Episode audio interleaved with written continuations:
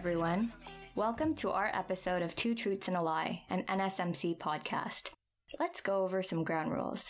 One at a time, each member of our elite panel will state two truths and one lie about nephrology.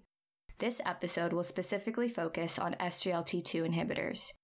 The other panelists will then pick which statement they think is a lie. Our presenter will then educate us all on which statement is incorrect and why. So let's warm up our lie detectors.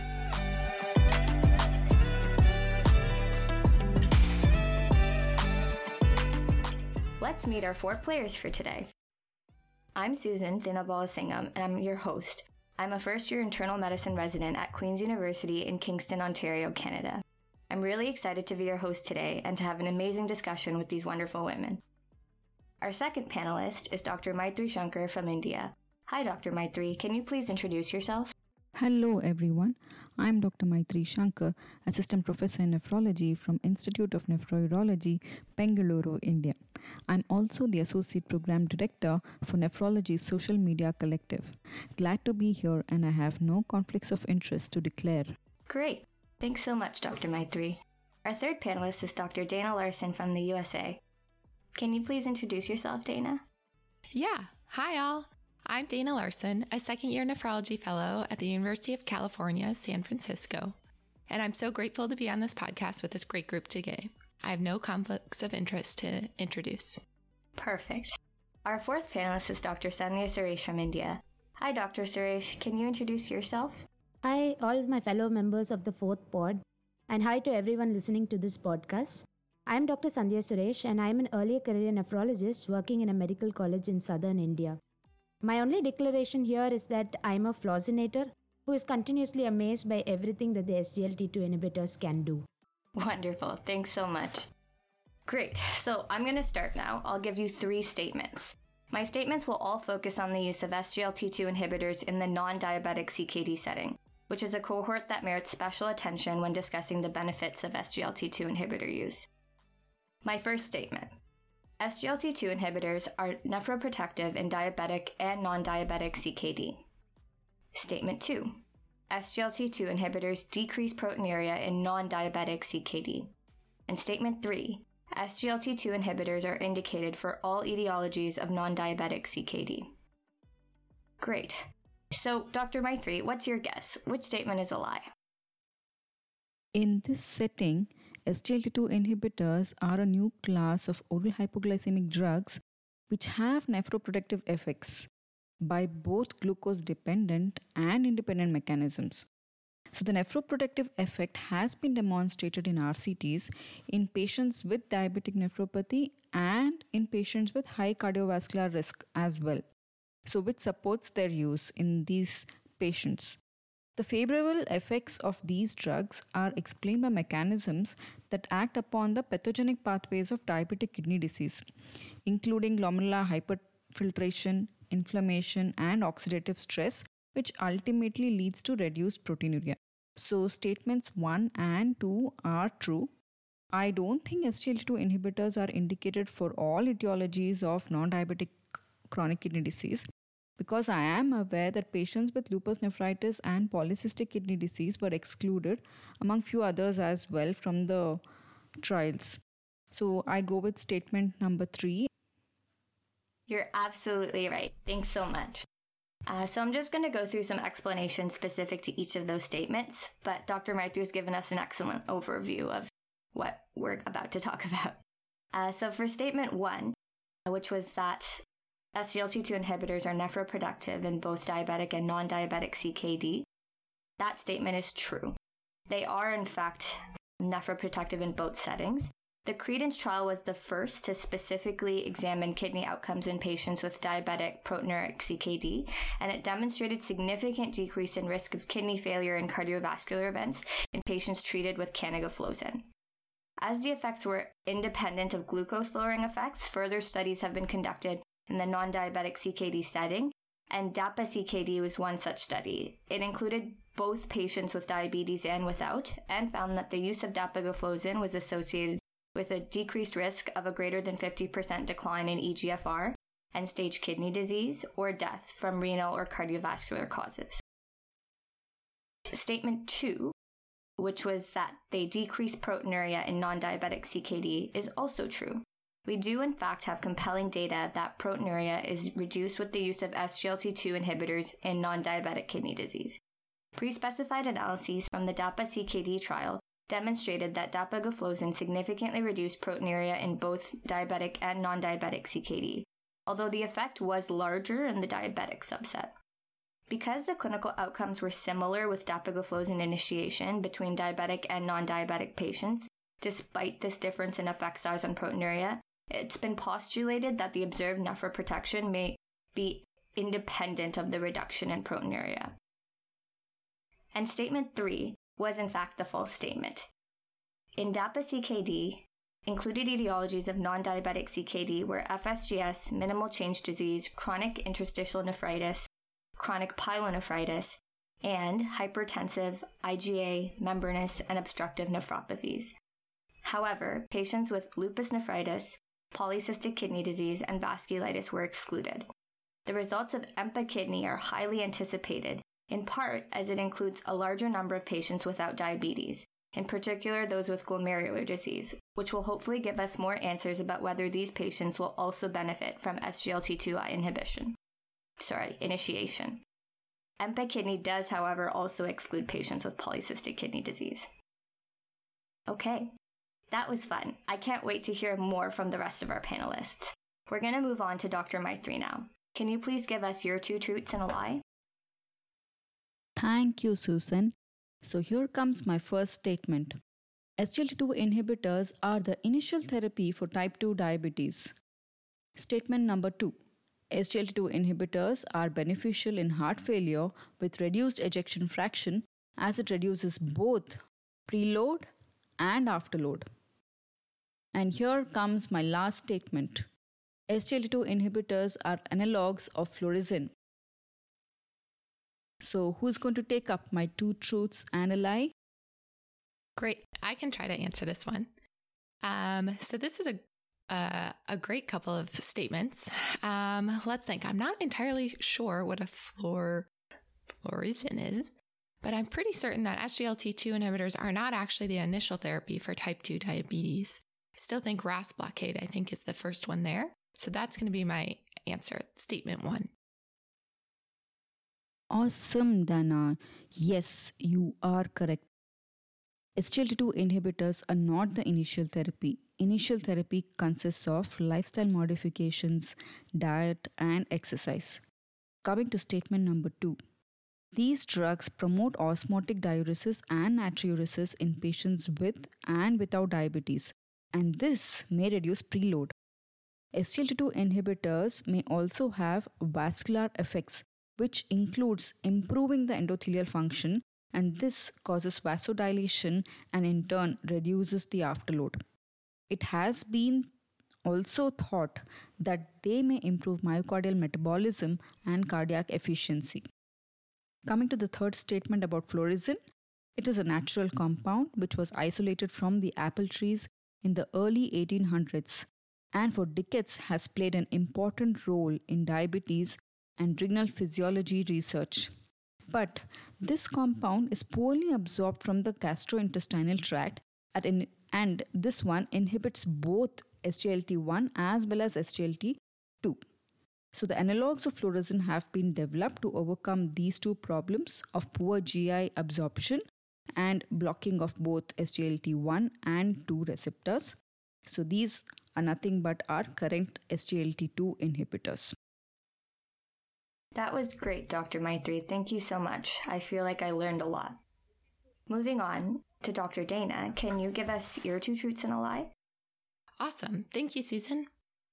All right, please identify the lie from among these statements, which all are concerning potential SGLT2 inhibitor side effects. Statement 1 SGLT2 inhibitors definitely increase the risk of vulvovaginal candidiasis and may increase the risk of urinary tract infections. Statement 2 SGLT2 inhibitors do not definitely increase the risk of bladder cancers. Statement 3 SGLT2 inhibitors definitely increase the risk of limb amputations. Do you think you have, have the answer? Let's take a closer look. Shall I take this? Sounds great. So um, let me see the first statement. Um, SGLT2 inhibitors have definitely shown to increase the risk of genital mycotic infections. So I'd say that the first part of statement one is correct. Uh, though the second part, the word may increase the risk of urinary tract infections, I don't think they definitely increase the risk of urinary tract infections.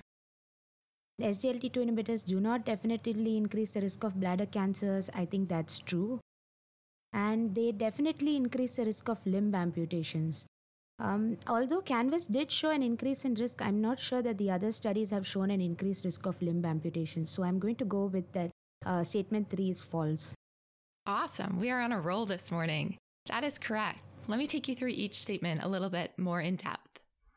So, the first statement SGLT2 inhibitors definitely increase the risk of urinary tract infections, and vulvovaginal candidiasis is true. Multiple studies on SGLT2 inhibitors, including a 2018 canagliflozin randomized control, control trial and a 2013 dapagliflozin randomized control trial, have shown 2 to 4 fold increase in vulvovaginal candidiasis in 10 to 15% of patients on SGLT2 inhibitors compared with placebo.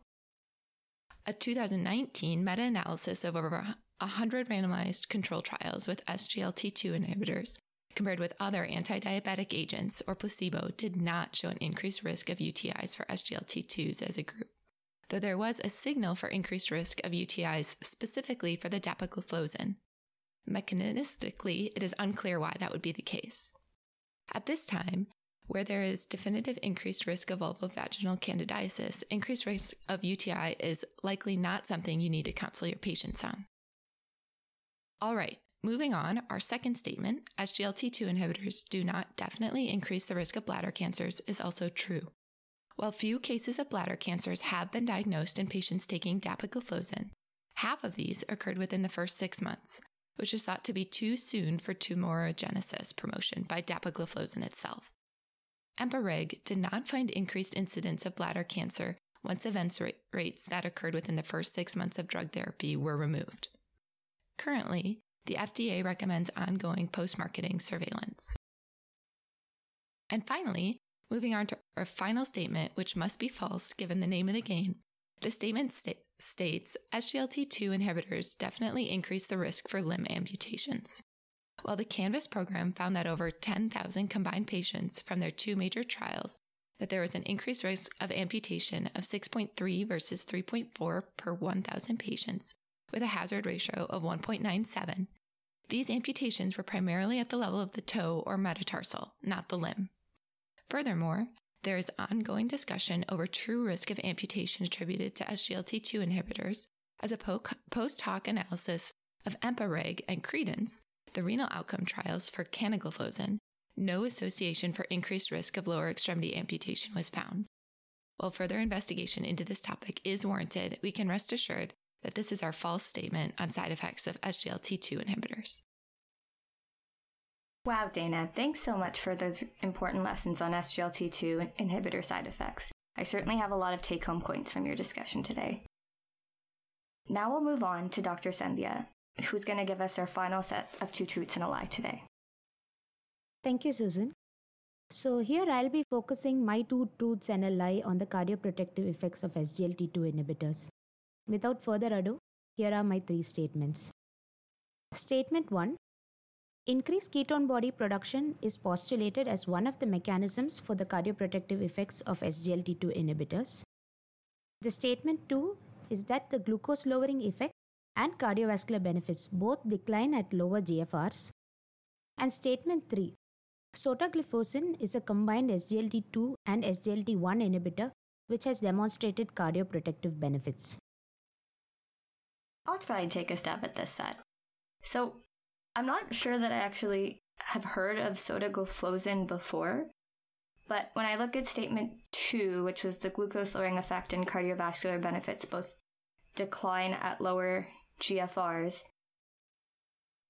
I know that we haven't done any studies in people with GFRs less than 25. So that intuitively seems true to me, but I might be wrong and increased ketone body production seems like a plausible mechanism for cardioprotective effects. So I'm gonna I'm gonna guess statement three, the sotagliflozin one, as the false statement. I'm going to go through each of these uh, statements one by one. So, statement one is that increased ketone body production is one of the mechanisms for the cardioprotective benefits. Uh, the cardioprotective benefits of SGLT2 inhibitors may be multifactorial. Uh, they do target the traditional cardiovascular risk factors through their glycosuric and natriuretic effects, but they also improve the cardiac metabolism and the bioenergetics. We know that 90 to 95% of cardiac energy is derived from mitochondrial oxidative metabolism, with the predominant fuel being free fatty acids. But in a diabetic heart, this metabolic flexibility in terms of substrate utilization is impaired, and the myocardium becomes more dependent on free fatty acids as fuel, and there is buildup of free fatty acid intermediates, which leads to lipotoxicity and myocardial dysfunction. So, SGLT2 inhibitors produce a starvation stimulation with reduced insulin and higher glucagon levels, which would promote lipolysis and ketogenesis. They also reduce the excretion of ketone bodies by reducing the GFR. So, these ketone bodies, like beta hydroxybutyrate, serve as an alternate superfuel for myocardial cells, producing ATP more efficiently and help to preserve the mitochondrial integrity, and these factors will lead to improved cardiac efficiency. So, so Susan, you're right uh, that statement 1 is true. Now, coming to statement 2, the glucose lowering effect of SGLT2 inhibitors does decrease with declining GFR. So, the first part of the statement is true because it's dependent upon the filtered glucose load, which is reduced in patients with renal impairment and thereby leading to a reduction in the glucose lowering effect of SGLT2 inhibitors. Conversely, the cardioprotective effects of this class of drugs seems to be remarkably preserved at lower GFRs as has been demonstrated in several trials. Uh, for example, in the EMPA-REG outcome trials, analysis of a subgroup of patients with prevalent kidney disease was done, which included type 2 diabetic patients with established cardiovascular disease and an estimated GFR between 30 and 60. There was significant reduction in the cardiovascular and all-cause mortality as well as hospitalization for heart failure in this subgroup and this effect was consistent across different categories of GFR. So, actually, statement 2 is false. Um, although you are right that, Susan, there are no uh, published studies with um, GFRs lower than 25. Uh, so, by that logic, statement 3 has to be a truth. Uh, we often talk about the four traditional flozins, so I just wanted to throw in a statement about this new subclass within this class of agents. Uh, so, sotagliflozin is an SGLT2 inhibitor which also inhibits the intestinal SGLT1 transporters. So it was originally targeted for use in patients with type 1 diabetes with the hope that SGLT1 inhibition in the intestine could reduce the postprandial hyperglycemia and improve the glycemic control in these patients. And studies have shown excellent efficacy for this purpose. However, they also showed an increased incidence of diabetic ketoacidosis episodes. Two cardiovascular trials were conducted, both of which unfortunately ended up losing their funding sometime during the COVID pandemic. The SCORE trial, which included CKD patients, and the SOLOIST WHF trials, which included patients who had recently recovered from an episode of decompensated heart failure. I won't go into the strengths and limitations of these trials, but they did show some benefit in terms of cardiovascular endpoints in the sotagliflozin group compared to placebo. The drug isn't commercially available as of now and it's not FDA approved yet, but it remains as a novel agent within the SGLT2I landscape. Amazing. Thank you so much, Dr. Sandhya. That was a really enlightening discussion on cardioprotection with SGLT2I use. And this has been so much fun. I hope you've all found our conversation today helpful and informative. I certainly know that I have. I can't thank my colleagues enough for sharing their time and expertise with us today. Be sure to tune in next time for more FOAMed nephrology education.